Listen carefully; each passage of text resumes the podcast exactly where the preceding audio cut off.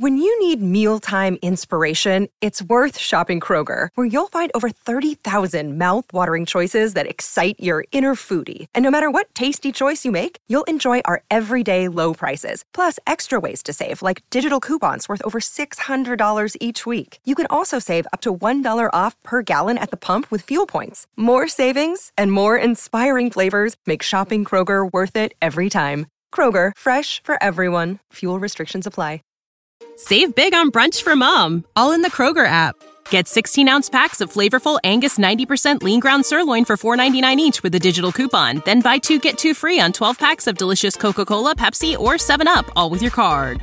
Shop these deals at your local Kroger today or tap the screen now to download the Kroger app to save big today. Kroger, fresh for everyone. Prices and product availability subject to change. Restrictions apply. See site for details. Hi, I'm Matt Lieb, And I'm Vince Mancini. and this is Pod Yourself a Gun. a Sopranos podcast where Vince Mancini and I go through every single episode of The Sopranos and, talk, about, it. it. Really appreciate you all tuning in once again to hear us talk about The Sopranos on the world's only Sopranos podcast. Um, just uh, a quick reminder, real quick, please give us five stars in a review. I know I ask that every time, and at this point, I'm assuming you guys just kind of like fast forward through this part.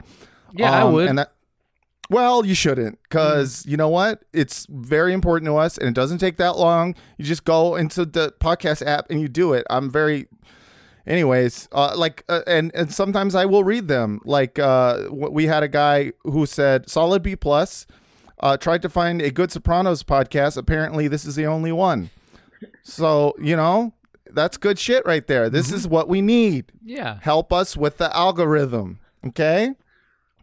And uh, just a real quick shout out once again, third time in a row, probably last time, to our $100 patron, Jason, who has the nicest dick in the world. Good, good fat, a good fatty, good fat dick. Yeah, yeah. I'm really, I'm losing steam on. I, I don't know what what It's, else do you see? uh, It's it's assertive but not aggressive. His Mm. dick. Yeah.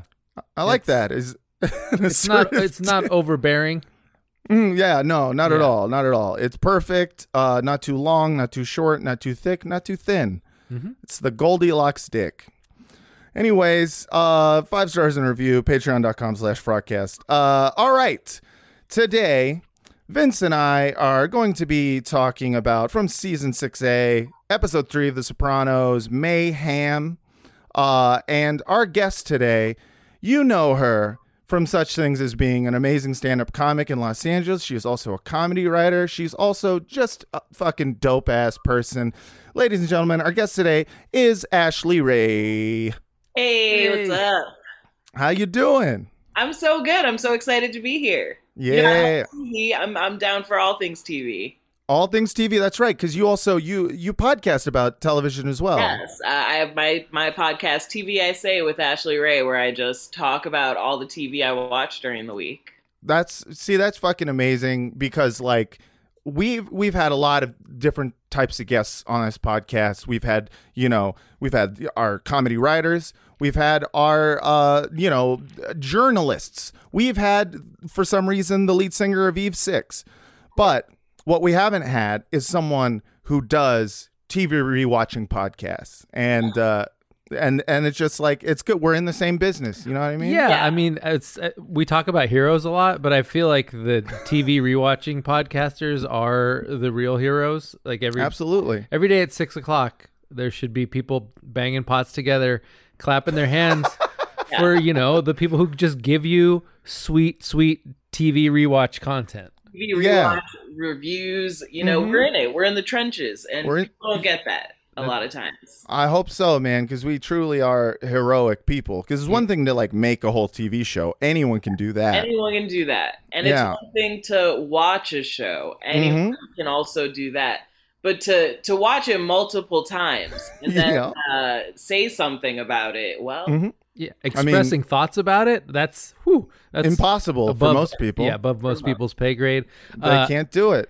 Yeah, I've mentioned this before we came on, but I wanted to say it for the listeners too. That uh, Ashley has a tweet about there being a uh, a whites only Michelle Williams and, and a blacks only M- Michelle Williams, and like it's one of those tweets that's it's up there with like you know one of those classic dril tweets like the milkshake duck, where I think about yeah. like every three or four days or so, and uh, Yeah. yeah. If segregation really ended, why is there a whites only Michelle Williams and a blacks only Michelle Williams? It just it like it, it truly and I like I'm from Rockford, which is where Michelle Williams is from. I, we actually used to get our hair done at the same place. So for me, I always knew who that was. And anytime people say Michelle Williams, she's the first one I think of. And then a friend called me crazy for thinking of her first, and I was like, "Come on." Yeah. No, I- no, it's it's it's fully it makes complete sense like when you when you say it, but also Yeah. when you when you tweeted that, like I did have to Google the other like the ol- other Michelle Williams, and then I was like, oh yeah, I should have known. I don't know why I would know that one less than like the white actress who always looks like she's smelling a fart. Um, Segregation. yeah. and it's I, I actually had this moment with Francesca, my fiance, no big deal. Um, where we were, I forget what we were watching. I think we were maybe watching, um, what was it, the the Beyonce um live Coachella doc or whatever. Ah, yes. And I remember at, at one point her saying like, "Oh yeah, that's Michelle Williams," and then we both went, "No, that can't be right." that it was like that. Can't, Yeah, her name- like that can't be her name. No, that's No. somebody else's. That's no, that's someone else. Only one Michelle Williams can exist. can exist, and she was in Blue Valentine. I saw. yeah, exactly. Yeah, there's only one, and she was, you know, the second hottest person on Dawson's Creek. You know, next to Pacey. Pacey was always the Yeah. hottest. But this this is not a Dawson's Creek podcast. No, this is a Sopranos podcast. That could be an Uh, idea for when we run out of Sopranos. Is honestly, though, not a bad Mm-hmm, idea. Um, but let's talk about uh, your experience with The Sopranos, Ashley. Um, first question: uh, Do you like The Sopranos? Uh, so my thing, here's the thing. Uh, here's the thing. You asked me to be on this podcast. I have not watched The Sopranos. I've tried. Uh, I have tried to watch it. Uh, like four times because everyone's like, Ashley, you're gonna love it. You gotta watch it. And every time I get to the same part, and it's when Tony walks in, and I guess he's like visiting his mom, and there's Uh-huh. a black nurse there, and Tony's just like, "Why don't you stop smoking that ganja?" And I, I just start laughing so hard I can't keep watching. like it's like this Jamaican nurse, and he's just like, "Lay off the ganja," huh? And Yeah. like, this is this is funny stuff. I mean, you're first of all, you're not wrong for looking at that scene and going, "Oh, this is like this is definitely a harbinger for um how the Sopranos writers are going to uh attempt to write race relations on the show and especially uh black people on this show. They fail literally every time. And uh so you're not you're not wrong Yeah. to look at that and go like, "Huh, uh, this uh, right? Yeah. really just I just laugh so hard because it's just so funny and Yeah. they make like all these Italian guys like so over the top racist to me. Like really like yeah, but I don't my mom actually loved The Sopranos when I was Yeah. growing up and she was very strict about not letting me watch it. Like if she was watching it and I came in the room, she would immediately pause it. So I think Yeah. I just like, built something in my head where I was like, I'm not allowed to watch this. Mm-hmm. Don't watch it. It's for adults. Uh, so I, I, you know, I Yeah. jumped right in at, at the request of this podcast. I just Yeah. went ahead and watched the episode that we're going to discuss. But I mean, Mhm. you know, I, I'm one of those people. I've watched The Wire like probably eight times, Mhm. like in its entirety. I love these types of shows, and I know if I just sat the fuck down and watched The Sopranos, I'd be like, "This is brilliant!" Like, oh my god. Like I would just be one of those people who's like, "Have you guys heard of this amazing show?" The Sopranos?" yeah, you probably don't know about it. It's like it's just one of those like, really uh, obscure been- shows. People were mentioning it to me, and I finally and wow, let me tell you, you got to watch it. So then, your experience then, because we have had uh, guests uh, on the show who have not seen The Sopranos. Because my feeling about it is, uh, uh, it doesn't really matter. I mean, if you're listening at home, have watched The Sopranos, then you'll get it. Uh, you know, Well, you stop definitely trying have to tell it. different. Yeah, you have different perspectives perspectives of it, which you Yeah. know, I think is interesting in, in and of So- itself. so jumping in, uh, you know, like you know, at the beginning of the sixth season, was there? Did you have any like, uh, like questions, or or were you in any way confused as as to what was happening or who people were? Uh, Not really. I mean, you know, again, it's one of those shows everyone has talked about, so I knew like I knew enough to be like, oh, that's the therapist that he sees, Yeah. and I Mhm. knew at some point he's like close to death in the series, so I was like, okay, I see. That's that's where we're jumping in on things. Yeah, yeah. Uh, you know, it seems like he has a pretty dangerous job. So yeah, yeah. The mafia is, um, I mean, it's it's up there with like Yeah, it's like I would crab say, like, fisherman, crab uh, fisherman, COVID nurse, uh, yeah. TV uh, rewatch podcast creator. Mhm. uh, and then Mafia. Yeah. So Yeah. very dangerous job. Yes, Uh, where I was like him in the hospital, not too shocked. Okay. yeah, you're like, no, I get it. Yeah, I was like, I'm getting this, you know, but I was, I guess, a little surprised by just like the whole dream sequence. I was Yeah. like, oh, this is far more, I guess, artistic. Yeah. Oh yeah, there's a lot of than I art. was gonna get from this this show. Yeah, they do they do art in the show. It's a whole thing. Um, but this is not a show about art.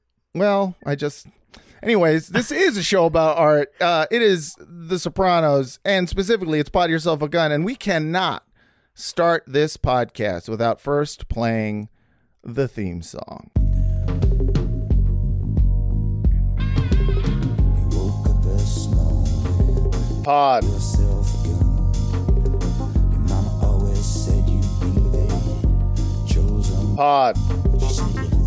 a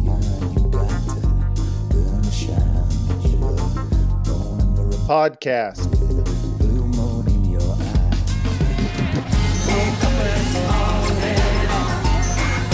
Pod. Pod. Pod. Podcast. All right, ladies and gentlemen, and everyone else, today we are talking about from season six of The Sopranos, episode three, Mayhem, which premiered on March 26th, 2006. Uh, Vince, break us off a little piece of that synopsis. While the gang begins to turn on itself, Tony finds himself at the threshold, while Christopher gives another try to enter the movie business. However, this time as a producer rather than a screenwriter.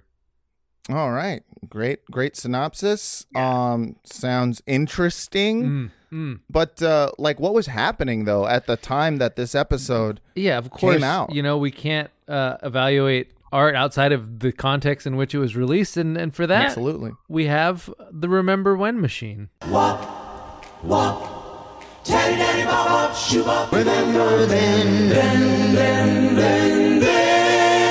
Remember when is the lowest form of conversation. That's right. We're going all the way back to March 26th, 2006. Uh, there was, uh, in serious news, there was a powerful earthquake in Indonesia that left uh, 200,000 people homeless, um, killed 6,000. Uh, it was centered 10 kilometers under the Earth's sur- surface. It was a whole. It was a bad scene out there in Indonesia. That's that sucks. But, That's crazy you crazy know, story. around here well around here we had the american idol finale Oh, hell yeah. and that was it was breaking breaking some viewership records. I mean, what season was that? Who won? uh well uh katharine mcphee uh was taking on taylor hicks um and the, I don't uh remember Katharine McPhee. I Oh, remember yeah, Taylor yeah. Hicks. Katharine McPhee. She was in Smash. She was in Smash. What's Smash? Do I know Smash? Uh, it was a short-lived NBC sitcom that only lasted for one season, but it was about the perils of the Broadway music Mm. industry. Mm. It was good stuff. that's All yeah, right. i love the Campy. It was like a, when Glee was big, and every network was like, "If we Right. have a musical show, we'll have a hit." Yeah. And everyone was like, "This show is very bad." what are theater kids really like though when they stop being theatrical and start yeah, being real start getting real. It was a horrible show. Taylor Hicks' margin of victory over Katharine McPhee in Wednesday night's American Idol finale was likely substantial. Uh, Fox officials were mum on voting percentages, but Idol polling expert Jim Hellriegel, oh, wow, what a na- what a title, God. you know, That's a job. Yeah. Okay. says Oh, Hicks God. might have defeated McPhee by quote double digits. I think the margin of victory was significant, probably greater than 5%, says says Hellriegel, who runs dialidol.com. Wow. What the fuck? This guy has got his like, he started his own business about like doing stats for American Idol. For American Idol, but also why is Fox hiding this information? right. Why, why can't we know what it it's because he's they're like listen this is this is not this is a fucking you know uh, a secret vote all right it's a secret ballot and we're not even gonna let you know Yeah. what they are they're it's Yeah. like it's like what netflix does with its ratings Oh, they're yeah. like ratings. I bet I feel like this was We don't post you know. uh, Sanjaya, and uh, they're like, "Yeah, we're not giving you guys those numbers anymore. You, gu- you guys can't be oh trusted." sanjaya The- that's right. yeah So- yeah, th- th- maybe they were like yeah if you if we let too many people know what the numbers are then they'll they'll start to like question i mean honestly if american idol was was was still popular now i don't even know if it's still on the air i don't think so I think Um, There's like five there- spin-offs, but I don't know if the Uh, original. Yeah, I don't know. There's like so many, sh- like The Voice, The Masked Singer. Like there's Yeah. so many Yeah. shows that do that now. yeah there's always there's like versions of it but i do feel like the, just the amount of popularity that show had there would absolutely be like conspiracy theories right now about like oh taylor hicks was obviously getting like that george soros money. Um the you know uh debbie wasserman schultz absolutely put her finger on the scale to get her to win. Like that honestly people probably wasn't there like a stat that more people voted for american idol than they actually did the president? President, yeah. But also, I mean, it's so much easier. You can do it from a phone. Like, yeah that's true True. Yeah, you don't have to register. yeah, come on. I don't Um, have to register. I don't have to go somewhere. Yeah. yeah yeah which uh is really just an argument to making voting easier but that's not gonna happen Uh, this was the Hmm. highest rated finale in Idol history. Rating spiked during the show's last half hour with 43 million viewers, numbers usually reserved for the Oscars. Ugh. So, you know, million people watch the oscars congratulations. No, yeah. to This was Taylor Hicks. Yeah, they People did- didn't have much to do.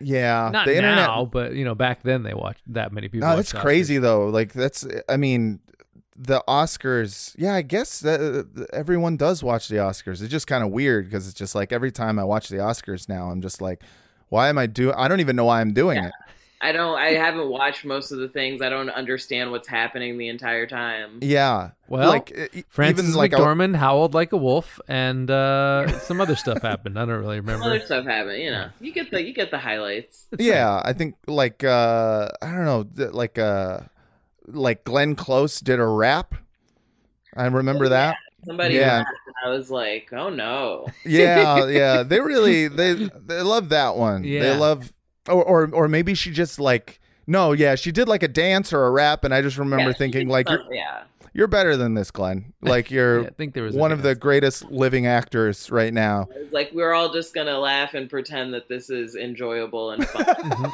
and forget it 10 days later. Yeah. yeah Um, in other news, uh, two, che- two teens were charged with MySpace.com extortion. Uh, nice Two New York teenagers are in police custody Wednesday, facing illegal computer access and attempted extortion charges after they allegedly threatened to, sh- to take da- no, sorry, to shake down the popular website MySpace.com unless its operators paid them $150,000. Prosecutors said. That's not a lot of money. Yeah. yeah that's a I think weird that's- amount Oh, okay. That's like honestly not much. yeah. yeah like you might e- it's so low that i kind of get the logic like they'll probably do it mm-hmm. Yeah. you know like why go through the hassle of like calling the cops and all Calling that the shit cops, It's like, oh, fees. you clearly just need the money for probably a medical bill you yeah, that's like a medical bill amount of money. yeah Sean Harrison, 18, and Saverio Mondelli, 19, of Suffolk County, New York, allegedly hacked into the social networking site and stole personal information from MySpace users. Uh, after MySpace booted them from the site, the pair threatened to distribute a foolproof method for stealing information unless MySpace paid them $150,000. Uh, they were arrested Friday when they traveled to Los Angeles to allegedly collect the payoff. Instead, they were taken into cus- custody by undercover officers uh, from the multi agency Electronic Crimes Task Force who posed as MySpace.com employees. Uh, damn I looked up one of the guys, and he he is actually the director of product management at Disney streaming services now. So you know, What? good for good for him. Get the fuck out of here. What? Like, how do you? Okay. Wait, wait, wait. One of the uh, you, you're talking about one of the people who did the scam? Uh huh. Yeah. Is He- it, what? he Based, works at Disney based now? on hi- based on his LinkedIn and the picture of him that looks incredibly similar to the other guy with his same name that was uh, arrested in 2006. Yeah, I mean he obviously was good at computer. Yeah. Yeah, I mean, he- clearly. He knew how to do computers. Yeah, so- I could do computer for you. I I almost did computer for one hundred fifty thousand dollars, so yeah. I'll do it for you. I mean, for if, and if he's working at Disney, I definitely feel like this is some kind of like he had to pay a cancer bill. oh, for sure. Yeah, this Yeah, is a good guy thing. I think this Yeah. was just like he showed this news story at various job interviews, and people were like, "Well, this guy is obviously a self starter. He Yeah, uh, yeah, yeah. Entrepreneurial spirit. Yeah, exactly. Badass. Yeah, that this guy's cool. Let's bring him on. I love that. Let's make him CEO. Yeah. White people can get away with anything. it's just like he just immediately gets a job at. Ah, good for him, I man. mean, he had it's, this was like 24 years ago. Wait, no, what is it? 15 years ago? There we go. He's had a lot of jobs in between. Yeah, you know, I don't know. that's good. That's amazing. Yeah, That's good for him. Wow, America, land of opportunity, baby. I got arrested. I got arrested one time in my life, and I, I just all I want is to get a full time job. That's all. Yeah, but did you do anything as cool as hack MySpace? Probably. No, Yeah. I, Did I stole my- a sweater from Robinson's May. Okay, Oh, that's not cool. I know it followed me around for the rest of my life. Was that when Nick the bitch sold you out? That's when Nick the bitch sold me out. I've told that story before. He, Yeah. I I stole it for him, and uh, he ran away, and I got arrested with my brother. Anyways, I was in fifth grade. Doesn't matter. Point is, I'm very proud of this guy for uh, you know finding a career. Uh, Turn it around. the top movies in the country were Inside Man, V for Vendetta, Stay Alive, which I didn't remember at all, some kind of horror movie, Failure Mm. to Launch, and The Shaggy Dog. The Oh yeah, failure to launch. oh yeah, Yeah, I remember that. Matthew McConaughey. The Matthew top McConaughey. pop song in the country was "Temperature" by Sean Paul, Mm-hmm. and the top rock song was "Speak" by Godsmack.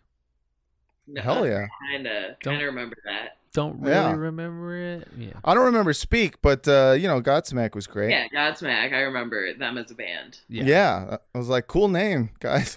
and that rules. That's uh that does it for the Remember When machine. So that's what was going on at the time that this episode came out. You got your cultural context. You know, That's right. Godsmack was big. Taylor Hicks was Oh, also Sean Huge. Paul was ru- ruling the charts. Yeah. absolutely. Oh yeah, I- I, was 15 years old and listening. Sean Paul was everywhere. Sean Paul, he was everywhere. he was he was great. Um, you know, and this is probably around the time Adrien Brody did that thing uh, on SNL that uh, I can't escape my timeline. uh, it's uh, it- you know, great, good times in in American uh, history. Yeah. It was some of the better parts of the early 2000s. Yeah, yeah. You know, I mean, uh, listen, we're going a full episode now with none of those news stories being about the war in Iraq, so I'm feeling pretty good. You know, things, things, things were were were looking up probably, at least for this episode. Um, but to get into this episode now, Vince, you already you read the synopsis about you know the gang begins to turn on itself, and uh, you know um, Tony is still in a coma, and Christopher is entering the is trying to give another shot to the movie business. Um, This is a big uh, episode. It's part two of the Kevin Yeah. Finnerty saga and the introduction to Cleaver. Yes. Now, last time, um, th- we had this character, JT Dolan, who is uh, a screenwriter character that they introduced last season. Um, and it's one kind of, of my this favorite Sopranos minor characters, like easily. S- I same. mean, yeah, I I just started watching, but really enjoyed what he had to do here. Uh, from the just like yelling at his class, like a whole room full of writers. and you did nothing. Like, yeah, buddy, it's a room full of writers. Yeah, right. Have you met if- them? There's a girl in there if with a top hat. It's like it's the kind of hat that you wear when you don't want to move fast. Yeah. Yes. like you are about aesthetics. You're not about physically like Yeah, stopping no, a you're not- crime. you're writing. You're not trying to get involved. yeah, I, I, I love the logic in his head, like as if writers like it's like so, a whole room full of cops would have made more sense. Yeah. would've- yeah. but uh, but yeah. So last time we had JT Dolan on, obviously, you know, uh, I made the Bada B story um, specific to him being a TV writer because uh, he was, you know, doing uh, talking about trying to get this job at Law and Order, which you did not get in that episode. And so this time around, um, my Bada B story is once again a TV theme song. So, ladies and gentlemen, here is this week's Bada B story. Show me that gabagool. Episode 603 of The AJ flunked out of school. Silvio's filling Tony's shoes. Oh, oh, oh. as long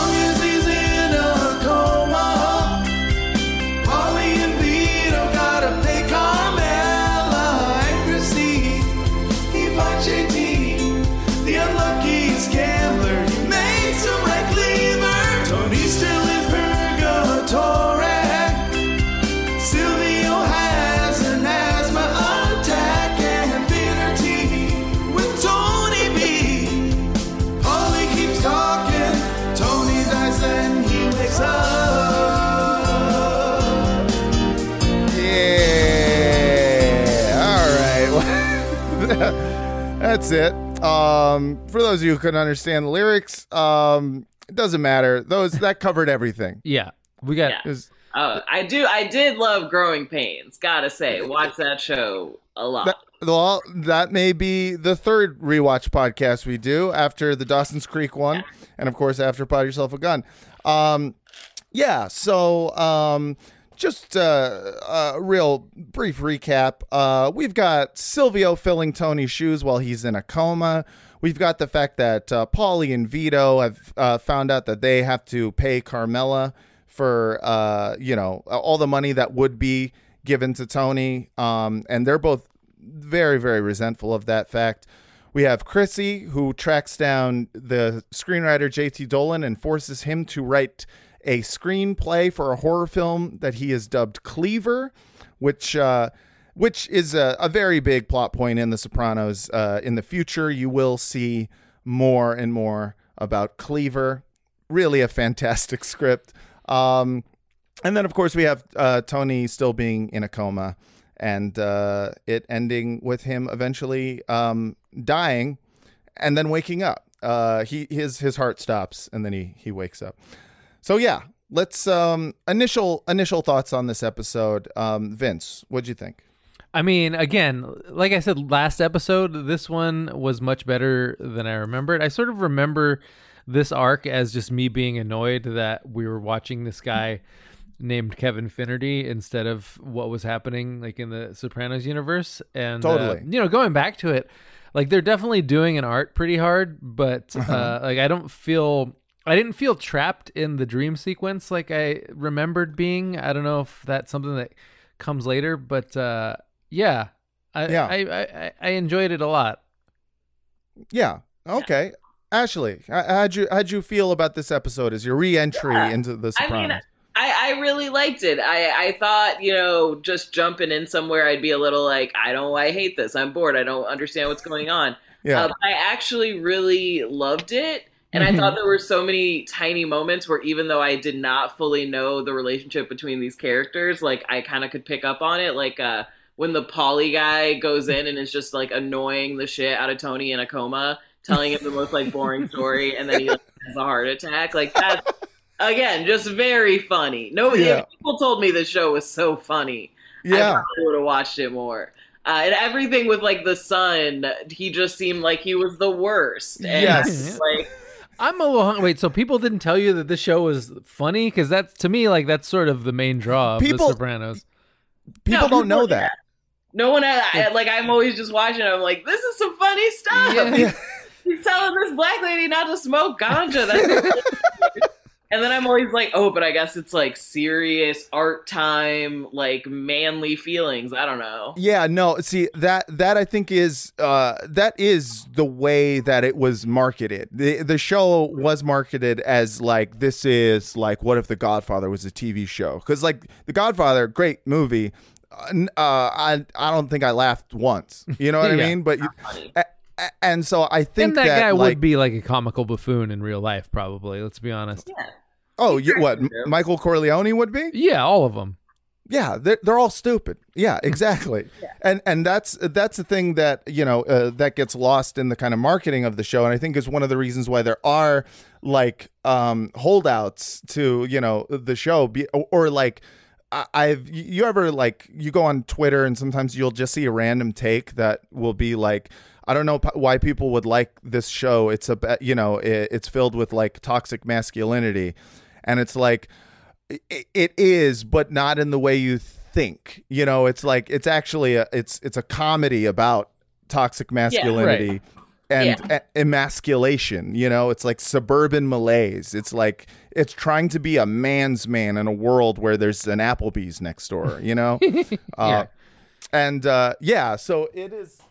It is incredibly funny, and this so fun. Yeah, and everything with like the screenwriting stuff, like them just sitting around, like, okay, then it's like Ghostbusters, another hit, then it's this movie, and that's I almost like want hilarious. David Chase to do like another version of uh Studio 60 or whatever that Aaron Sorkin, Sorkin show was yeah, like yeah, about Studio 60 on Sunset Strip. like Yeah. uh, the the sopranos when they're making fun of tv writers is uh they're really hitting on all cylinders and it's the funniest they ever are is when they're making fun of tv writers Absolutely. It is like, and uh, as we've said before on this podcast, it definitely comes from a place of the creator, David Chase, wanted to be a filmmaker.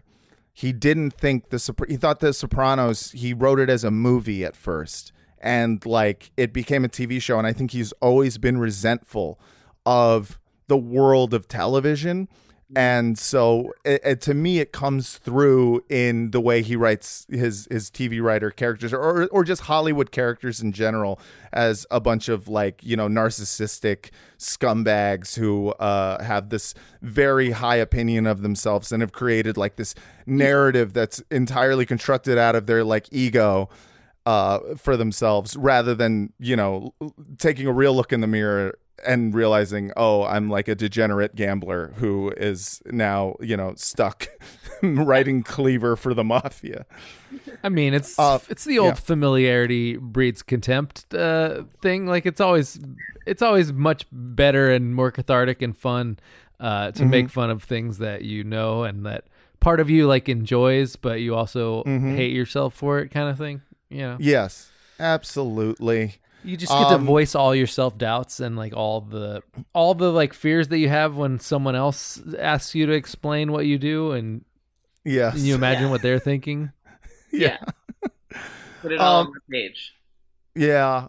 And uh, so I think then we should start with um, the Chrissy storyline, um, which is uh, Chris Moltisanti is um, got an idea for a movie.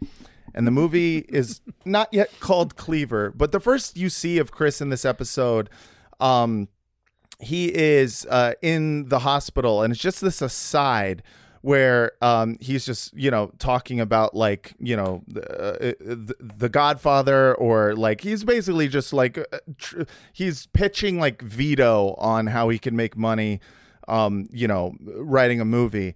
Um, and then we get to our He- introduction of Yeah, Oh, his whole t- like I like the idea that his whole takeaway from like the rise of the sort of like the digital horror movie and like the found footage thriller, like his his big takeaway is like, well, anybody can do it now. Like it's, you don't Right. even have to have talent. It's just like you gotta film it with the camcorder. Yeah, Yeah. he's- I love how he's just like you put some words on the page, you get some people, okay, you can make a movie. And, and he's like naming all of these like hits. He's like it could be, and it's like those those were all hard movies to make. yeah, right. None of none of this is easy, but he's like he's more interested in the money made off of giving people like a shitty film. Like he's like low overhead and sell it to Asian markets. Tho- those are Yeah. that's the Yeah. big thing. You know, Yeah, he's, he's, he's a businessman. You know, He's a- he's- exactly. Suddenly, the He's a- business model makes sense to him, whereas it maybe it, it didn't before on uh, you know like The Godfather. But now he's like, yeah, you put a million dollars into this uh, camcorder piece of shit, and it grosses a hundred million worldwide, and you're set.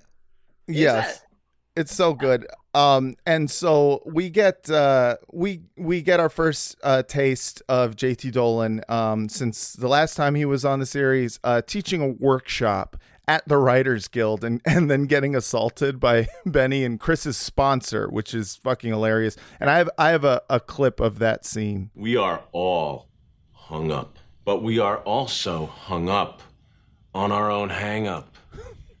We mythologize our inner narrative, but the habit, the disease, ah, fresh casualties in the battle of the blank page. Welcome to the Writers Guild. Have a seat. Take me. My past as an addict. Get the fuck up! Just the idea of him being mid talking about uh, mythologizing your own past Yeah. and then low key comparing it to like I, I don't know he's like comparing it to Beowulf or like be, like who is And Grendel Also, warfare, like they're refugees from the Battle of the like, Blank Page. oh, like, oh, uh, yes, yeah. yeah. You can't Like, think of shit shut to write, so now you're from a war torn country.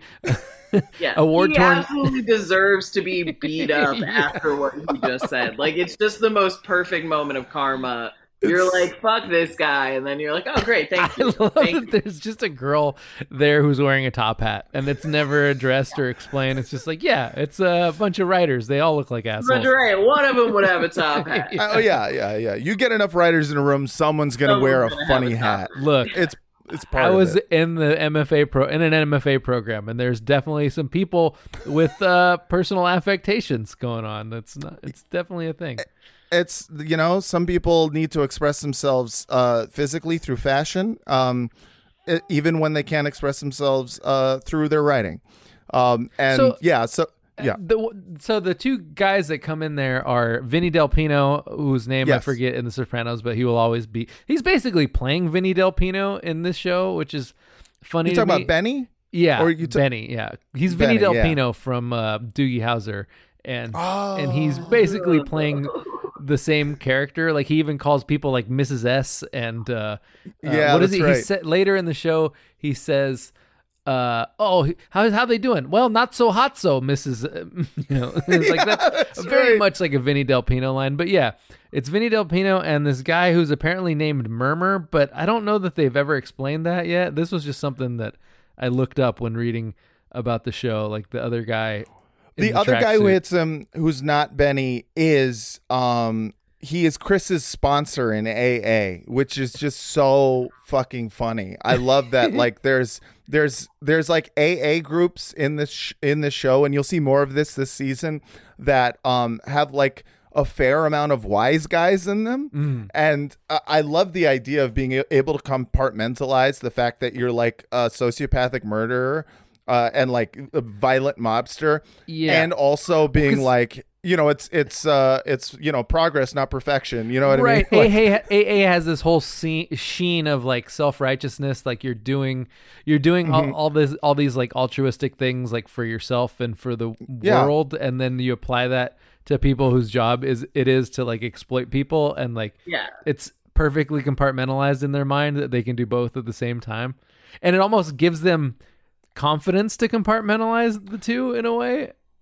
well it makes you better at your job you know because like being uh, an alcoholic no matter what you're doing is getting the, your life is not manageable right and so it's like i- i- and you see it all the time in like regular aa meetings um where it's like you don't n- know the person next to you what their job is but you know that we're all addicts in a room trying to trying to help each other trying to stay clean trying to stay sober but like some of them are hedge fund managers you know right. so, I guess yeah. I guess that's what it is. It's like a very it's like a the world. communal. It's an it's like an avowedly like communal helping. Uh, you know, it's like a commu- a help community. Like you're there to it's to it's, be it's a your- self Yeah, it's like It's you're, you're self-help there to help people, and then you apply that to people whose job is just like directly to be predatory and exploitative. Yeah. and it's wonderful.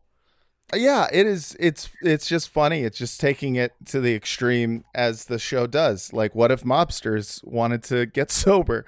Um and of course you know jt we met jt the first time at uh, an AA, AA meeting where he was sharing and in that episode all he was doing in his share was talking about his writing credits and and like you know And now he's he- in an he's in a writing class, and all he's talking about is his addiction, basically. Uh, his addiction. Yeah exactly. His uh th- no matter what room he's in he's trying to impress people with his like you know he's not in a room full of addicts he talks about his credits uh as a writer. In a room full of writers he talks about his credits as like a real guy with a story. Yeah. um and of course he immediately gets uh hit on the head um dr- dragged into a car Well, also the last Another wounded warrior of the blank. Sea. well, the last time we meet him, he was, uh, you know, he had had to pawn his laptop. Um, uh, he had had to pawn his laptop to pay like his gambling debts, and now he has a the laptop is back. Only he's getting brained with it, which is great. Oh, that's Like- right. Like he's gotten, he's cleaned himself up. He finally has gotten out of debt. He's bought himself a laptop. He's got this class, and then uh, boom, he just gets hit hit upside the head with it, which is a great metaphor. it's two laptops that the mafia has destroyed. um, and yeah, so Chris drags him into a car and um, threatens him a bunch, and then uh, pitches Cleaver, which is just the most schizophrenic like scene. It's just w- watching him like like yeah. I'm convinced this is actually how like movie executives think. Like they don't really it's not really like it doesn't come from like this inspiration of I've got this personal story to tell. It's more like I've I've found uh an opening in the market and and I'm going to combine these two things to create like a bigger tent pole. and we'll be able to launder some money. And then I love the part the writer guy is mostly just like, and if I do this, you'll forgive all my debts. Like he just yeah, right. Like That's he's a- like I can just vomit whatever on the page. Yes. And you will forgive my debts. And by the Yeah, way, like and- yeah, and yes. this is also sort of how The Sopranos was created to some extent. Like David Chase was like, yeah, I got this story about this guy who has a a problematic relationship with his mother, and he's Italian, and and and it was kind of like, yeah, no one. And he has a shrink, and it was kind of like, yeah, no one cares about that. And he's like, okay, but what if it was the mafia? And they're like, yes, greenlit. That's totally right. My idea is Saw meets Godfather 2. Proven track record, both genres. Young wise guy, assassin, gets betrayed by his people. They whack him.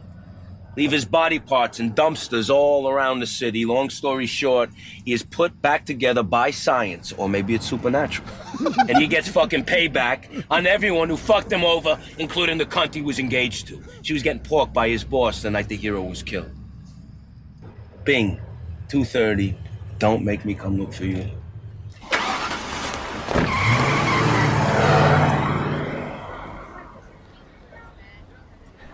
An entire room full of writers, and you did nothing.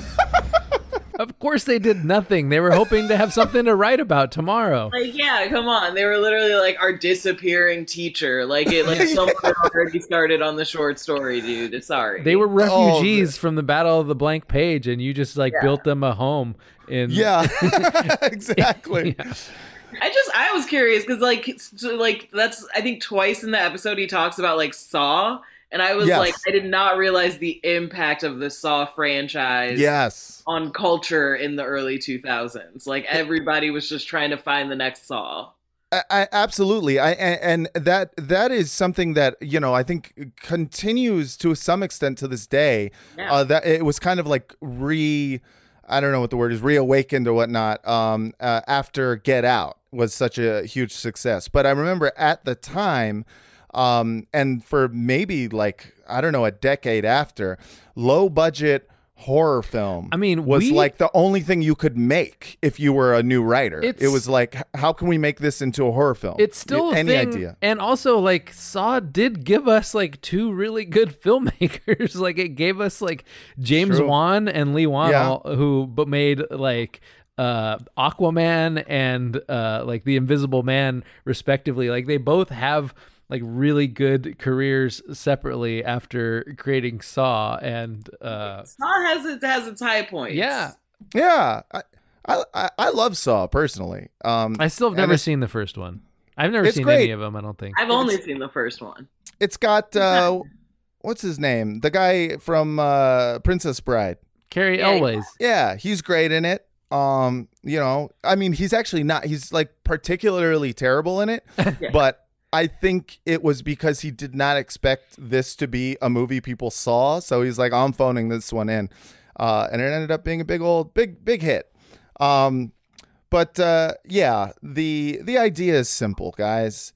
It's Saw meets The Godfather 2. Easy. And Okay, uh, so I just want to pause here yeah, because I have this theory that like if you just Google any British actor, they always turn out to be like quasi royalty or like the scion of some really old family. And I, I swear to God, I didn't I knew nothing about Cary Elwes. I just put him in. I was curious what his background is. I've never looked this up before. Uh, he is the youngest of three sons of portrait painter Dominic Elwes and interior designer and socialite Tessa Kennedy. Uh, his paternal grandfather was the portrait painter Simon Elwes, whose own father was the diplomat and tenor Gervase Elwes. His other great grandfathers include the diplomat Rennell Rodd, first Baron Rennell, and industrialist Ivan Ricard Ivanovich. Like every single goddamn British actor has some sort of weird. Like I looked up, uh, what's her name from uh the the Queen's Gambit? Um, oh yeah, Anya Yeah, Taylor yeah. Joy. Her dad yeah. is like a like a super rich industrialist slash like powerboat Yeah. racer. There is not a single one who does, like uh, Rafe Fiennes. His real name is like Rafe like Twizzleton Schenectady. Like he has like seven names. He's they're all they're all like nobility. It's crazy.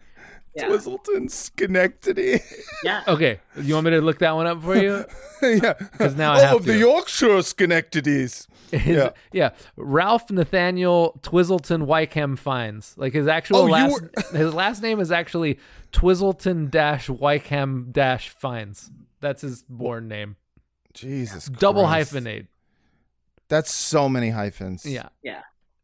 Wow. Well, you know, That's too much. just look I'm up sure- any British actor. It's a fun game. That's all I'm saying. What's the easiest choice you can make? Window instead of middle seat? Picking a vendor who sends a great gift basket? Outsourcing business tasks you hate? What about selling with Shopify? Whether you're selling a little or a lot, Shopify helps you do your thing, however you cha-ching. Shopify is the global commerce platform that helps you sell at every stage of your business. From the launch your online shop stage to the first real life store stage, all the way to the did we just hit a million orders stage? Shopify's there to help you grow. Whether you're selling scented soap or offering outdoor outfits, Shopify helps you sell. Wherever and whatever you're selling, Shopify's got you covered. Sign up for a $1 per month trial period at shopify.com slash try. Go to shopify.com slash try now to grow your business, no matter what stage you're in. Shopify.com slash try.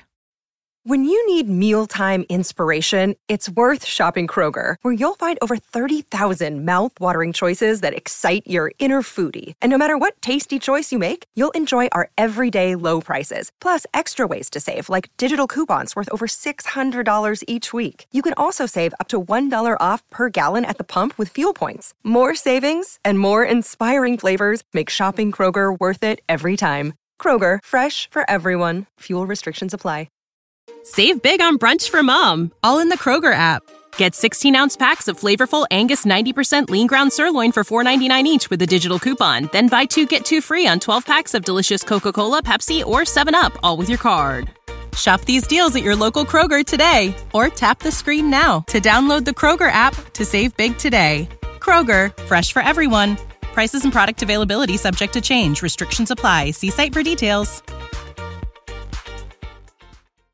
All right. So uh, then um, later we have the big pitch. Um, Chrissy introduces JT to Little Carmine and some of the other quote investors on the project, all mafia people. Um, and then uh, JT pitches the idea to all of them in possibly one of my favorite scenes. I did have a question. He said 2:30 at the Bing. Did he mean 2:30 in the afternoon or 2:30 in the morning? Cuz it I- seems unclear. I don't know. He also said at the Bing, and that clearly wasn't the Bing. We usually do not get this granular on the show, Right. but uh, I was just very it's been- curious because I for me like the if you picked a time to, for me to like brainstorm something like between 2 and 5 in the afternoon would be the absolute worst time. I'd just be like, "Eh, I don't know. Sure." That's the, that's like nappy time for me. My brain goes night night. but, but that's usually when we podcast, bro. Yeah, exactly. I would be so much better at this at any other time. Well, that explains why you uh, sound tired all the time. Okay, um, this is one of my absolute favorite scenes from the series. We've been working on a new kind of slasher film. It takes place in the world of, you know, um, the mafia. It's about a wise guy with a big mouth and bigger dreams. So, right, um, he's kind of outshining his boss. So the guy has him clipped, but he's still alive when they cut him up. Oh, he's gonna feel that the next day. Right. So at the dump, his body reassembles itself, all except for a hand that got crushed. So he ties a cleaver onto the stump. Right now, it's called Pork Store Killer, but I'm thinking cleaver. That feels like a veteran a veteran move to give them like your your rough draft title, but then immediately follow it with like your actual better With a good title. Yeah, so then the people could be like, But I was also thinking. A good, yeah, Yeah. right, And then exactly. like, Ooh, Like- that is a good title. Yeah. Uh, it's called uh, Spooky Spooky Scary Time, but I was thinking, you know, just like, oh, that is better. Yeah, Yeah. f- for sure. That's like a, a, a like a classic pitch move. Right now, it's called Two Guys, a Girl, and a Pizza Place. But I was thinking, actually, we could call it Friends. Two girls, one cup. Yeah. Oh, oh, yeah, that. All right, either either one. How's he evening up with anybody? He's a ghost? As I understood, uh, a zombie of sorts. Great title, by the way. But if they jointed him, he's not going to end up all in the same dump. And how's that a slasher film? What are you talking about? A slasher. A Couple of kids naked in the lake. Certified maniac on the loose. This is so perfect because I don't know. When when you write about movies, you always run into someone who's like a genre stickler, where they're like, "No, that's not the same because uh, actually he was dead the whole time, and thus it can't be." You know. Yeah. Uh, but- And I like the idea that Silvio is like the genre stickler, where he's like, "Come on, Yeah. this is not a slasher movie. That what are you Yeah, talking it's about?" like technically that's not a slasher. Like, wait, and if they're not in the same place, how's the body? I can't Yeah, just imagine. Yeah, technically, this is a gothic romance and not a horror film. So, uh, yeah. yeah. It- it- you know, it reminds me of like if you've ever like given your script to someone to get notes who is not someone who also writes. A lot of times, like the the shit that they're gonna point out is stuff that is just like not at all uh based on anything other than their kind of like their idea of what's logical and what's not logical. Yeah. Like they'll or say things like that they've seen before. Like you're trying to write a thing that's like new and fresh in some way, and they're like, Yeah. I can't fit this into the uh, preconceived categories that I already am bringing to this." I don't know. This scene reminds me of that, in that they're all like, "But he, how can he end up at the same dump? Usually, when when we cut up a body, uh, they end up at separate dumps on, uh, you know, intentionally, so that the police do not put the body back together." uh, yeah, I love that, but I do also love Sil like being like very much a stickler for for the genre. Not a ghost. Actually, the maniac is almost always a supernatural force. Freddy, Jason, Michael Myers from Halloween. Get the fuck out. Easy, Sil, easy. He's making a point. Michael Myers is an escaped mental patient. Jason and Freddy, different kind of movie. Well, that's the kind we're doing here. Saw, The Ring, they made millions, and that's not even including the Godfather angle, which we got here. What if they disposed him at stops that happened to be along the same route? Then he would all end up in the same dump. But he's a ghost? I don't know. Ghostbusters, another fucking money machine. Easy. I mean, but he's a ghost feels like a good alternate title uh, Yeah. for this episode. But he's a ghost. We also Oh. we skip past the part where uh, we find out that little Carmine has has you know some movie producer experience with the South Beach Strumpet series. That's right. Yes, Lil Carmine uh, mostly produces porn, but he's thinking about getting into the horror business, which is, um, I mean, you know, it, it actually it's, it's semi logical. Yeah, I feels mean, like he's a logical well, arc. I've got the equipment and I've got the money. what else do we need here but a good script from a great writer who is doing this under duress? Yeah. Um, Clearly brilliant. He teaches the best of the best. He does, yeah. All the all the top hatted writers in New York come to him. He's the king of WGA uh, East, and he shall remain so. Um, but yeah, I also there's something about Benny just doing that.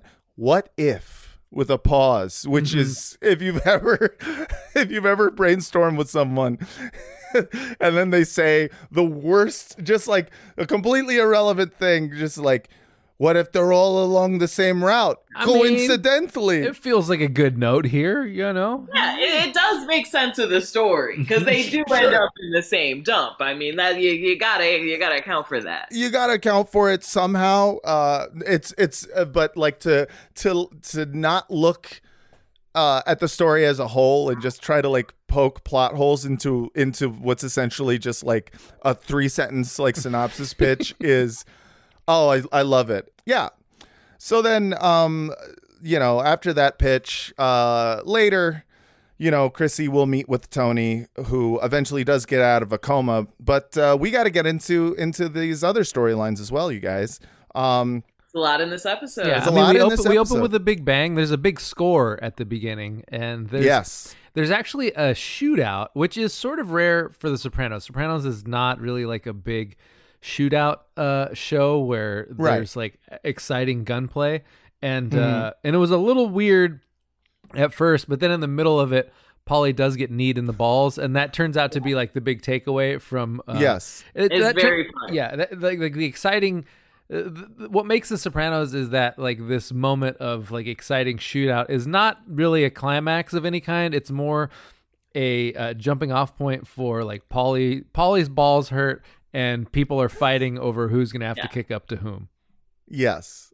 Yeah. And and I love that like just a little insight into like Paulie's character, very subtle, but like when they when they first raid that room, first they like you know, they, they find the room that has, you know, the drug dealers, whatever, counting the money, and they chase this like little dude.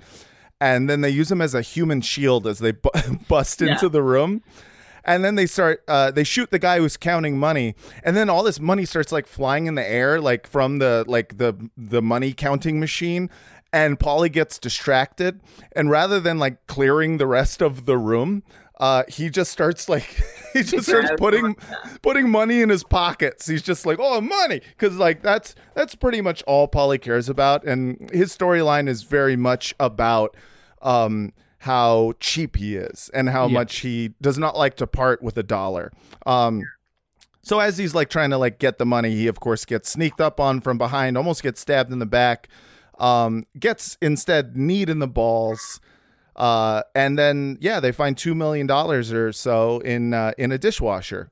Um, and so uh, so yeah, th- this storyline uh, ties in a lot. Like the Pauline Vito stuff tie a lot into like um, what's happening via like vis-a-vis Carm's storyline and also Tony who is in a coma. So um, They they, they So we- sort of touch on this a little bit, but one thing I always wonder about in these mafia storylines is like Mm-hmm. it's all based around like so and so's getting points on this business and so and so's getting points on that business and for this scheme, but they're all all cash businesses and they're all presided over by people who are like professional crooks. Like the idea Mm-hmm. that you're gonna get an accurate percentage of whatever thing that you're supposed to getting be getting points on, uh, like I can't imagine you're ever getting the actual 10% or whatever you're owed of what you know what I mean like Yeah. it's a it- I mean, I think they work on the honor system a little bit. Sure. Everyone everyone does skim but uh, you, I, you know, you skim just enough for it to be believable, Mhm. uh, and not get killed. Um, Exactly.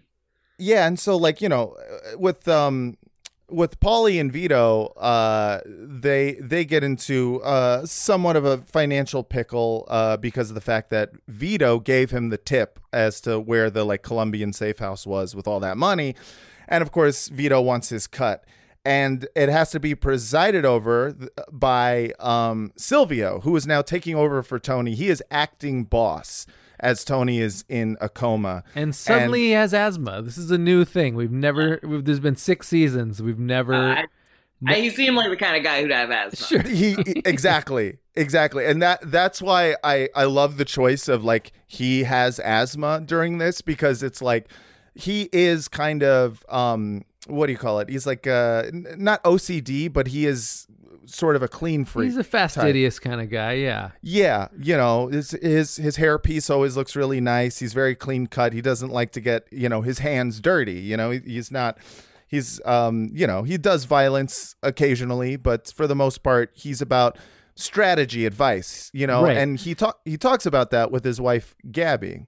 Um so yeah, this this storyline uh is about, you know, kind of like Gabby not pressuring Sil to take control, but kind of like getting him prepared for the idea that he might be the boss of the family soon if if uh, Tony doesn't wake up. And I feel like watching him fumble through you know like uh this opportunity in in some aspect was like one of my favorite storylines of this episode was was him having to preside over all of these different disputes and Yeah. uh I mean- acting as if he was the boss Yeah. like It at one point like, yeah, he didn't have the confidence. he had he had no confidence. At one point, he he he like gets into uh, the hospital, um, and uh, he's like, "Oh, how's Carmela doing?" And uh, and they're like, "Oh, she's not doing well." And he snaps his finger. He goes, "Memo," and then he like tries to dictate a memo to like to Benny or something. And it's just so funny because you're watching like someone who's essentially middle management get his shot. yeah yeah to me this was like i sort of related it to like he's consigliere so he like his job is to give advice to tony so Mm-hmm. Uh to me he's sort of like the mckinsey consultant of the mafia where he's like you know supposedly like the smart one and Right. the idea is that like oh i know how to do this and if i were given the reins like this would be done differently and more efficiently but then of course like he actually gets this opportunity and realizes that he kind of doesn't know what he's talking about most of the time Mhm. Yeah, I mean, you know, he's he's definitely put in a position of like I mean, because you realize like the the the job of the boss, whether it's the mafia or anything, is like the the decisions you make are somewhat arbitrary. They're kind of set, uh, you know, based on like set precedent of like here's what you're supposed to do in this situation. But at the end of the day, it's like, you know, it's a dictatorship, and he's just trying to do the diplomatic choice to make everyone happy, and instead he makes no one happy. Um, and I think there's no more clear example of that than the scene with the uh, the sit down that they have on the toilet. um, and uh, and I have a clip of that. Carmela, she gets teeth cut under the circumstances, correct? It's your call. I know it's my fucking call. Yes, that is the correct thing. I, I love the pause and yes, that is the correct thing. It's just I, I I love this scene because I just love uh, before people had smartphones. Like he goes in the toilet and he like sets up his like his newspaper and his coffee. Yes. he's like I'm really about to take my time, and then they just ruin it. Yeah, the idea of being interrupted on the toilet to take a work call is like is I mean it's a very real thing cuz like nowadays like you said we would have our phone, you know. Uh but then if we got like that fucking Slack bing that came Yeah. up, I, I, we would just immediately be like, "Not while I'm shitting." It's like yeah, it took really took me back to those like aughts days where I would like, you know, put a bunch of uh, internet articles like in a in a uh, notebook file and like print Mhm. it out and take it to the bathroom to read. Uh, Yes. yeah. What, It smartphones reminds- killed that. It reminds me of my, my last desk job where I swear I went to the bathroom four times a uh, four yeah like four times a day at least. And most of the time i would spend in there just like just trying to trying to like clear my it was like meditative. I was just like i'm here to enjoy myself because i know as soon as i get back to my fucking desk i'm gonna have something that i have to do that i don't want to do. Yeah.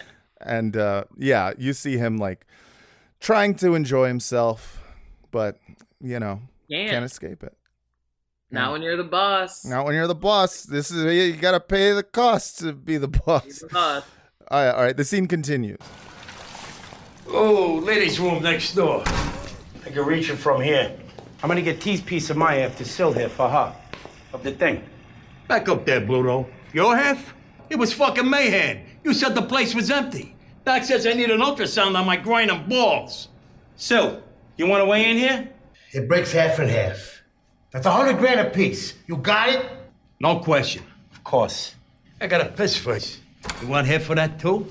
Yeah, nice. I gotta say, I really do love the banter between them. Him coming into Paulie walking into the bathroom and seeing Vito and saying, "Hey, ladies' room is over there," and then Vito going, "I could reach it from here." I mean, beautiful. Mm-hmm. Be- he's saying his dick is so big. Thank you. That fr- from the bath from the men's bathroom, he could wrap around to. I mean, that's a big dick. Big dick. That's too big. That's hell. It's those little details. Yeah, yeah. That's yeah. It's what makes the shows the the the the tiny the tiny banter that uh, Yeah. is just so colorful for these characters. Um, speaking of tiny details, so Vito, the fat one, he's gay. Um, and uh, you know nobody really knows that he's gay. He's closeted. Um, Is that why there's like that whole weird thing with like uh the girl's boyfriend? oh yes, exactly. Oh, I was wondering about that. I was like, that felt a little gay. yeah. yeah. Yeah. So he's uh, Finn is the only one who knows because he actually caught him blowing a dude uh, when he worked at a construction site for like a summer, um, and uh, and so he's just he's mortified of this guy. He's, he's super scared that this guy is gonna like do something to him because he's the only one who knows that his his you know dirty little secret that he is uh, that he's gay, and um, what I love is there's a scene where uh, Vito is talking to uh, Phil Leotardo, and Phil just out of nowhere says uh, to him, "Hey, you, when you married my cousin, everyone used to say you look like John Travolta," which is a nice little uh, way of just like calling him gay. Uh, now, I don't think that at all. Uh, Phil is calling him gay, but it's like one of those things where everybody knows he's gay, but if you were to ask, you know, the mafia, they'd be like, "He's he can't be gay. That's impossible." Yeah, no way. Yeah, it's like, oh, what do you mean? Just you know, he's he's the straightest man I've ever seen. Have you seen him sing and dance? um, and it reminded me of. Are you talking about the producers of Gotti? I'm talking about the producers of Gotti who decided to cast him as John Gotti, even though he is the most. Oh, that op- movie was bad. Oh, it's terrible. But he's like, he's like, they have to know he's gay, but I don't think they do. Yeah. and I think I've always And I- it's been something that I wondered like since the day that that movie was announced. I was like, isn't it uh do they know? I mean, they got to just- know. I Maybe would they don't love, know. I would love it if they were like, yeah, we know, we don't care, love is love. But I know that's not the case because the Gotti family had to sign off on the movie. Yeah, and like those Junior, guys. like John Gotti's son, John Gotti Jr. was like the driving creative force behind most of that project, which is yeah. So yeah, uh, Silvio um, is having a lot of trouble like keeping the peace between Bobby and Vito. Basically, Vito is asking for money from from uh, everyone. He's trying to get a cut of like Bobby's random thing. Like Bobby has there's some decision about uh, that like Junior made that Bobby doesn't like, and now Junior's in jail, and doesn't really matter. All all that matters is fucking Vito is trying to get a piece of everyone's action, and Silvio does not know how to handle this, and his asthma just gets worse and worse to the point at which um at the very end of uh Silvio's storyline he is being taken away in a stretcher uh having a gigantic asthma attack and I just I, I have a little bit of that. It's okay, honey. It's okay. I can't breathe.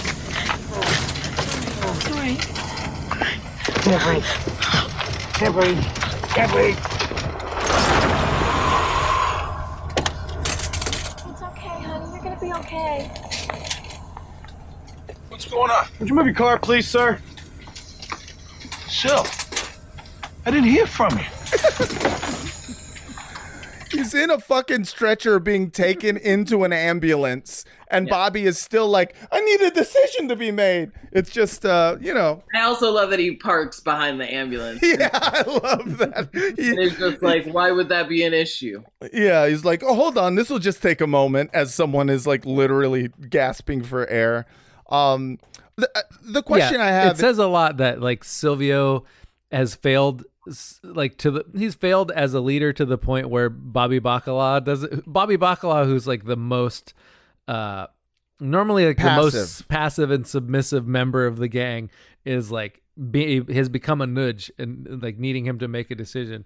Totally. And I, the question I have about it is like, I'm not sure how much of this is like Sil actually having allergies and having asthma, which is something we've never seen on the show before, and how much of it is just like him having a gigantic panic attack, realizing he is going to be, you know, having to like mediate these fucking petty ass people for the rest of his sh- probably shorter life Yeah. now. And, uh, yeah, I mean, it's a sign that you're in a job that you fucking hate is when uh, the idea of like getting promoted makes you want to die. yeah, it makes you want to go to the hospital and you can't breathe. yeah, exactly. I mean, that is, I, I do think like some of it was panic. And I also think that, uh, you know, he may have had asthma. Hard to tell. Um, and finally, um, you know, we get, uh, we get, let's do uh, Kevin Finnerty slash Tony slash Carmela. Mhm. Um, And and AJ, let's not forget AJ. I mean, he does. Oh, we're yeah, of Yeah, course. he's annoying, and I guess he drops out of school or something. Well, and Yeah. he shows up in a shirt that says "most likes to Bogart," or most Which- likely. Sorry, most likely to Bogart is. A, Yeah. 420 plays it. you know. 420 plays. Hell yeah. yeah, AJ's uh, yeah, I mean AJ's storyline is is fucking great because it opens with AJ going to the hospital, you know, with uh with Carm and Meadow. Um and Bobby and Chrissy immediately go up to him and say, "Hey, we heard you were at the South Mountain uh, Arena trying to buy a gun from that asshole in the snack shop," which is just it's exactly where AJ would go to buy a gun. He's like, "Oh, I know one scumbag who works concessions at an arena." And um I love that he's like, "How'd you know that?" Like, yeah. yeah. Who told you? Who told you? Like, really? Yeah, yeah, exactly. As if like they don't they control crime in North Jersey. What Yeah. do you think these people do? um and uh yeah, I I love it cuz you know, they're telling him like, "Hey, you know what? This is I understand you want to do this, but you know, there's no way you can get to Junior. He's in federal lockup." And AJ directly quotes The Godfather twice in this episode. He goes, difficult, but not impossible, which is a Godfather 2 quote. Um, and of course, as soon as he says that, he takes a big sip from his like supersized soda because he is a fucking baby man. Um, but he he wants to, you know, uh, like his entire experience of the mafia somehow uh, is still based on movies and not at all based on like his actual family because his actual family, you know, keeps him, sh- you know, uh, sheltered from all this stuff.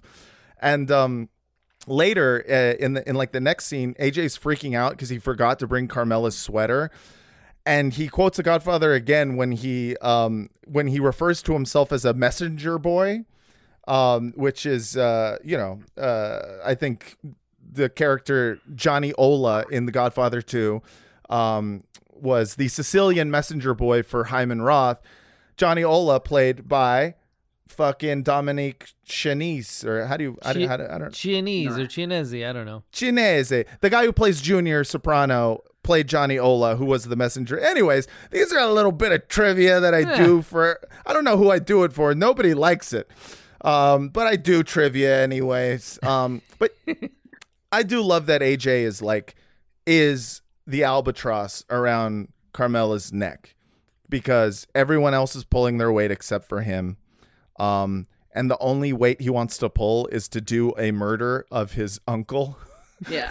which is something It's not a well thought out plan. it's not well thought out. and he It's so mostly he dislikes uh his uncle for making him feel weird when but like like his uncle basically creeped him out and that's why partly why he hates him he's like oh that fucking the last episode where he keeps complaining about the mummy and, yeah, uh, he keeps ba- calling him a mummy. yeah it's because he was creeped out by the fact that he was old and he wants to kill him not just because he shot uh, you know his father but he wants to kill him because it was embarrassing that an old man shot his father. Yes. so it's like he wants to do it out of embarrassment which is you know not a great reason to do uh, a murder inside of a federal prison. I mean, yeah, that's kind of um that's that's like going back to the wire. It's like Omar Omar getting shot by like a little kid. Like it comes out of Right. left field, and you feel like it sh- it shouldn't happen. Like because of you know like it's it's it's like a cosmic injustice somehow. But uh, right you know, yeah everybody gets Those are- got. You know, everybody's get, gets got that's a wire spoiler for those of you uh, who have Sorry not if you haven't watched The Wire yet. But Yeah. Spoiler. hey, it's too late. If you haven't seen it, just watch it. That's on um, yeah, the- Carmela in this episode is just um is is just kind of like s- quickly like careening into a wall of having like a nervous breakdown. Um, you know, she and looking snaps- hotter than ever. Weirdly, She looks she, great. She Yeah. looks fantastic in in Crisis. Uh, and um, yeah, she I I love her little freak out at AJ. Like when she snaps at him, it is the most. It's like cathartic for me because someone has needed to yell at this kid for so long, and uh, I have a little bit of that. I swear to God, I'm gonna fucking kill you. What the fuck? You made a fool of yourself and our family on national fucking television? They totally misquoted me. Well, of course they did. That's what they do. Which is why I and everybody else told you don't talk to the press. You're the one who looked like a total asshole, dragging me around like I was five years old. You're a cross to bear. That's all you are to your father, to me, to everybody. Fuck this. I fuck it all. Jesus, Mel, the hell's wrong with you? What's wrong with me? What's wrong with me? Mom. Oh, Edie Falco once again just kills it in every scene that A- she's and in. Hugh, an underrated performance by Hugh as always, being Yeah, like the the- clueless the dad. father. Yeah. Yeah. Um, I I just I love her so much. Ah, Um, nothing's wrong with her. Come on. Yeah, I mean, honestly, yeah. You know, what's what what could possibly be going on in her life to make her freak out? I Make her can't cry. imagine. Yeah. Um, and then so then she she ends up in a therapy session with Dr. Melfi, which is funny to me Yeah. because you know, like I'm sort of on the record that the therapy scenes are by far like my least favorite uh parts Mhm. of The Supreme. I feel like that must be against some rules. It- like, I, Right. can, you just, can you just be like, "Yeah, I'm your husband's therapist. I'll see you too." Like, I don't. I, yeah, I don't it does seem, but it's also on brand for Dr. Melfi to be not that great of a therapist. Yeah. she But- breaks she, she breaks a lot of rules. There's a lot of moral lines being crossed, ethical lines. She does, but I, I just thought it was interesting because, uh, like, it immediately becomes apparent that like Carmela is a way more interesting therapy subject than uh, Yes. than Tony is, and like, and like the the therapy scenes like with Carmela in it, you actually get into some stuff that's interesting because I mean it's like the there is this whole thing with her character where like how much is it denial and how much is it uh like how much is it reflexive denial and how much of it is Mhm. like actually like deliberate and i mean this this therapy sequence seems to suggest that it, most of it is very deliberate Yeah, yeah. Did you happen to get a clip from it?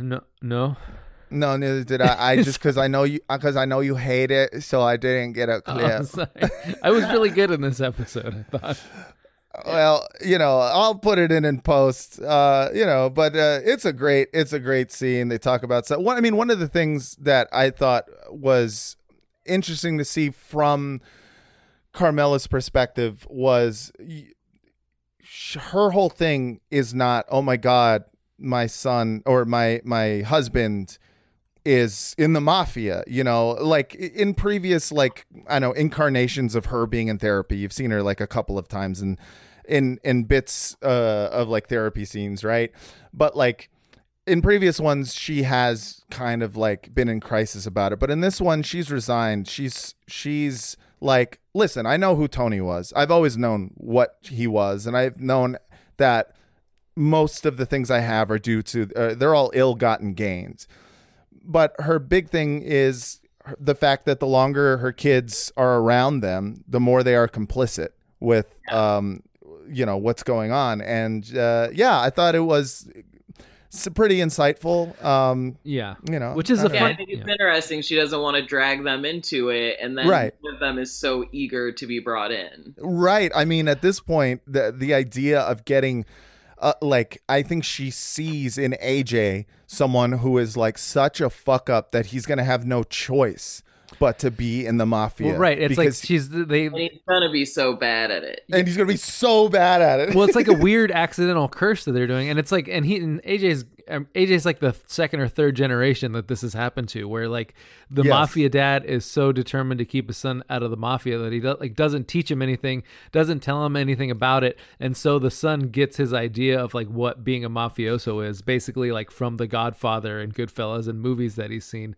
and Yeah. so it's like you're on like the third, second or third generation of uh mafioso who has gotten all his ideas from popular fiction.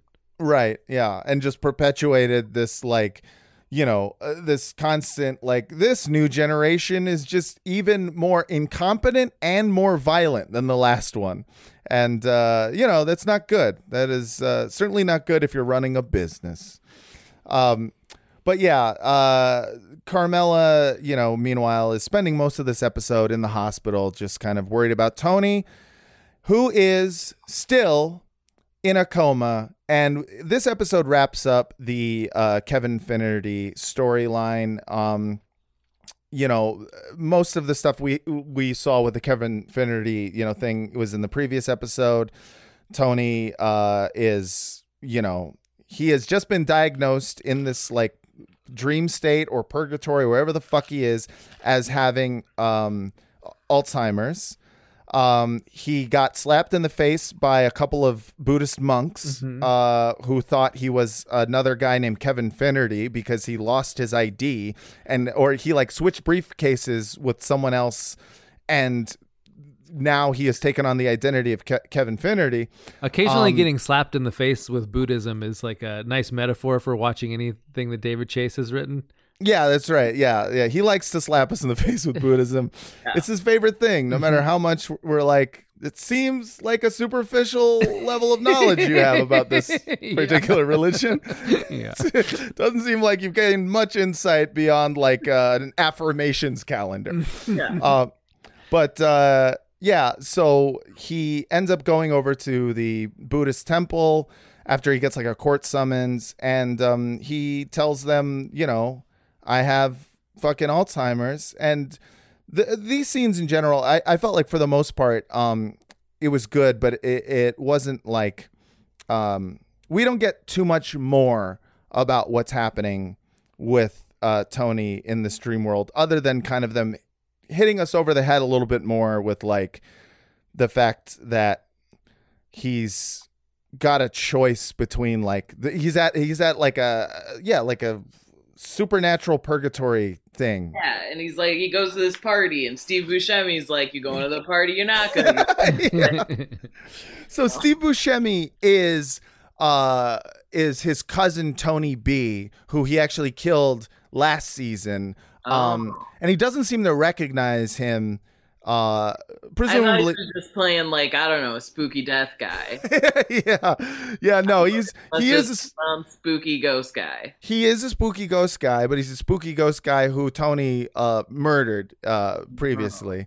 And um, yeah, he doesn't seem to uh, recognize him, but it's clear like that whole sequence of him being in this, like, you know, at the Kevin Finnerty family reunion is supposed to be like, go towards the light, you know, and you know, you know, your cousin's there. He thinks he sees his mother, and in the distance, he hears like, What is that the sa- beacon anyway?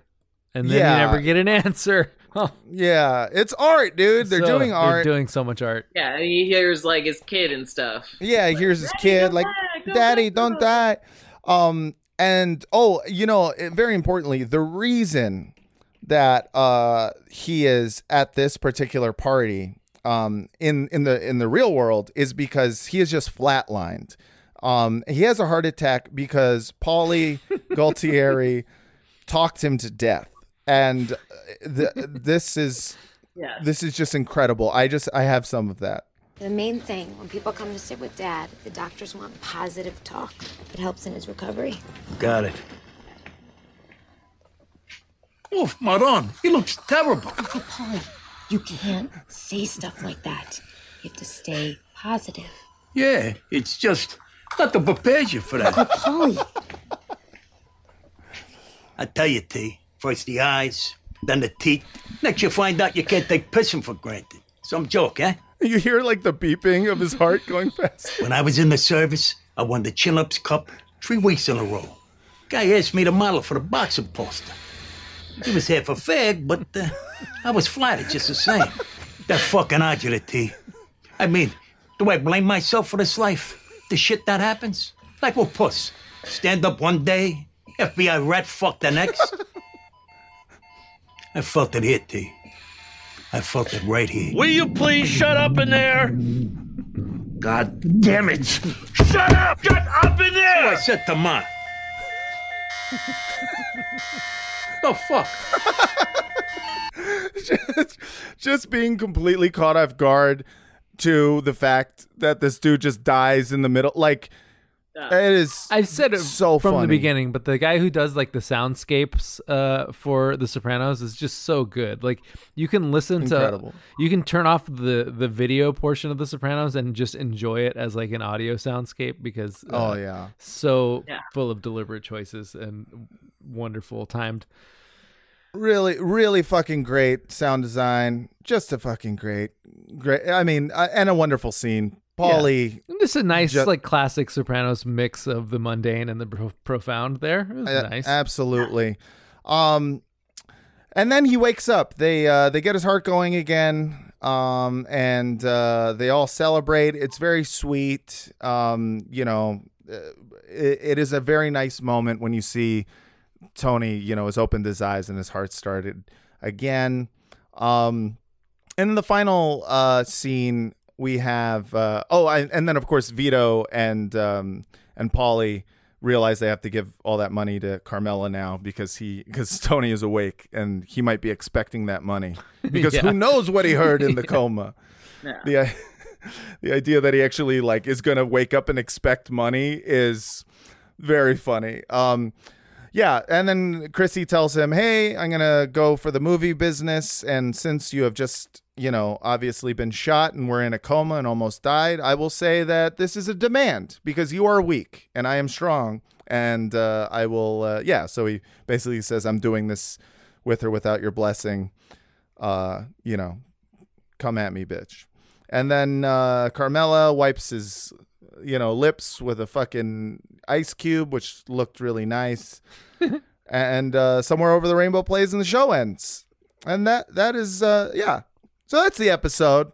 Also, yeah. another like thing that The Sopranos does that the most shows wouldn't is like showing him looking like shit after waking up from a coma. I feel like most, Yeah. like almost every show, like someone wakes up from, you know, being sick in their deathbed or whatever, and they just look Full like they did- makeup. yeah, full makeup. But he's got Their like hair is done. He's got like the dried, crusty stuff Yeah. on his lips, and like his voice is all messed up from the breathing tube. Like very accurate on uh, you know levels that shows don't usually do. Totally. And he asks, "Am I dead?" And they're like, "No, you're in Newark." Which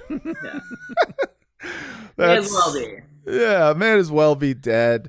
Um, all right, real quick. Uh, do either of you have a favorite scene, a least favorite scene, or a scene that we didn't talk about? Uh I I mean I think my favorite scene really was just like the chaos of them robbing those people and it just like all go like just the, they did such a bad job. Yeah, yeah, yeah, yeah. going everywhere, him getting kicked in the balls, just good. stuff. Classic comedy. It's a great way to open uh, a mafia show. Is just uh, having like a having a robbery go wrong and someone getting just hit in the nuts. Pretty beautiful. Yeah, for me, I mean, just like the reveal of Chrissy saying, "Yeah, it's Saw meets Godfather Part 2.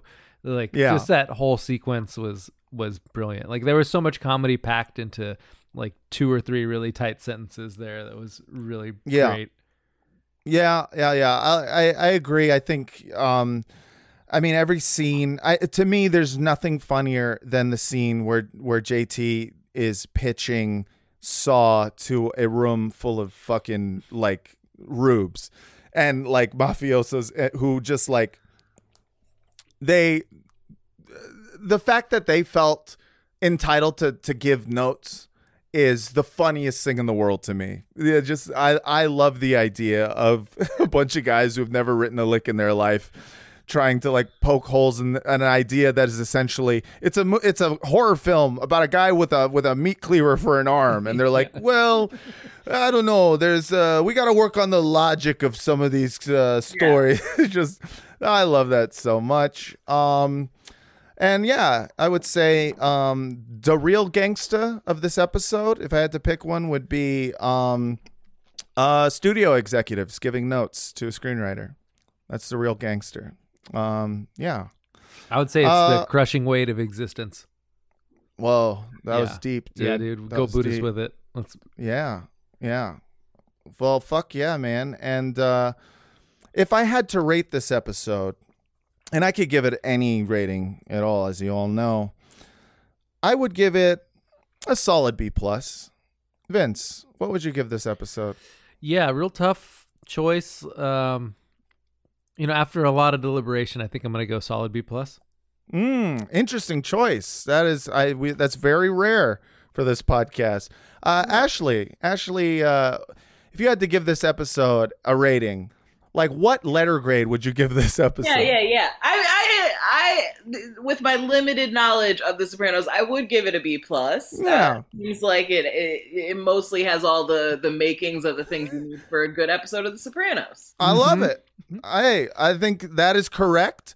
It is a B plus episode of The Sopranos and an A plus episode of Pod Yourself a Gun. Ashley Ray, thank you so much for coming on the show. Thank you for having me. I feel more motivated than ever to finally watch the entire show. Hell yeah, you absolutely should because you know what? It is one of the best shows that's out there. I don't know. It's like it's a solid B plus show. You know, it's not perfect, but it's not bad. Check out The Sopranos. Where can people find you uh, on the internet? Where can they find your work? Uh, you, you can follow me on Twitter uh, at the Ashley Ray, T H E E Ashley Ray, uh, or Instagram at the Ashley Ray, just one E. Uh, yeah, or you know, I I live in LA. I do a bunch of shows. You can head to my website to get tickets to whatever I'm performing at uh, www.theashleyray.com. Hell yeah. Check out the website. Follow her on Twitter. Go to her live shows. Patreon.com slash Frotcast for all of the bonus episodes. That's where uh, Vince and I do the Frotcast, and we talk about pretty much anything. We talk about movies. We talk about. Uh, Talk about Eternals, you know, the- yeah, we just did an episode about the Eternals. A uh, it was a movie, um, and of course, as you know, the eight dollar tier gets you a shout out at the very end of the episode. So, Vince, we have four that we are doing today. Oh boy, All right, the first one is just Mark. just Mark. That's it. That's it. Hmm. I'm gonna have to call him uh, Rube. You know, he's an easy mark. All right, very good, very Sure. good. Uh, sure, Ben. What is Ben's? It's just Ben. Uh, we call him. Uh, we call him Benny the Jet because he likes the Sandlot. You know. Oh, that's honestly not bad. There's a lot of you know Elton John slash The Who themed uh, mafia names. Mm-hmm. Um, okay, next is James Henderson. We call this guy Jimmy Peeps because he's always eating those uh, Easter candies all year round. Sure. Yeah. okay, and finally, and this is a make uh, a makeup name for last episode. I gave him the wrong first name before, so I want to get it right. It's Matt Brighton. What did we say before? I don't even remember. Hmm. So you got you got to start all over. Ma- I mean, we could just. I mean, this is an easy one, but we just call him Matty B, like my favorite uh, tween rapper. Oh, Matty B raps. Yeah. Hell yeah. All right. So those Or we could just call him the tween. You know. Yeah, hey, it's Matt the Tween Brighton. He's uh, you know, he's not a man. He's not a boy, not yet a man. I don't know. All right. Point is, thank you guys so much for your uh, eight dollar subscriptions, and you can do it right now and get yourself a shout out at patreon.com slash frotcast. Frotcast at gmail.com for all your questions, comments, concerns. Vince, what is the Google Voice number? 415-275-0030. All right, everyone. Thanks again so much for listening. And until next time, don't stop believing. Paulie keeps talking. Tony dies and he wakes up.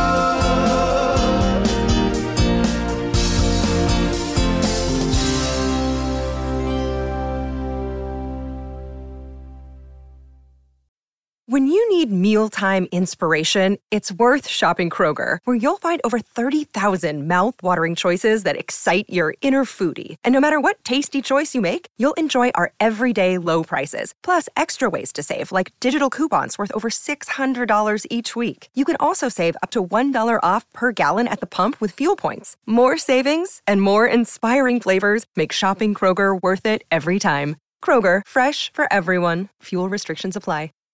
Save big on brunch for mom, all in the Kroger app. Get 16 ounce packs of flavorful Angus 90% lean ground sirloin for $4.99 each with a digital coupon. Then buy two get two free on 12 packs of delicious Coca Cola, Pepsi, or 7UP, all with your card. Shop these deals at your local Kroger today or tap the screen now to download the Kroger app to save big today. Kroger, fresh for everyone. Prices and product availability subject to change. Restrictions apply. See site for details.